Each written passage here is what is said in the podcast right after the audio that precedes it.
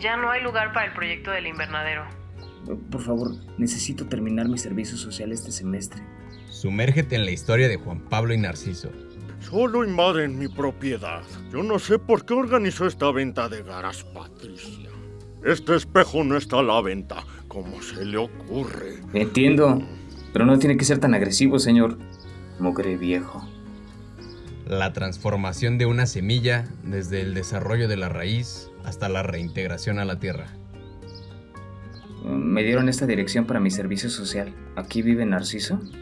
Los golpes lo hacen fuerte a uno. Una amistad que trascenderá en el tiempo.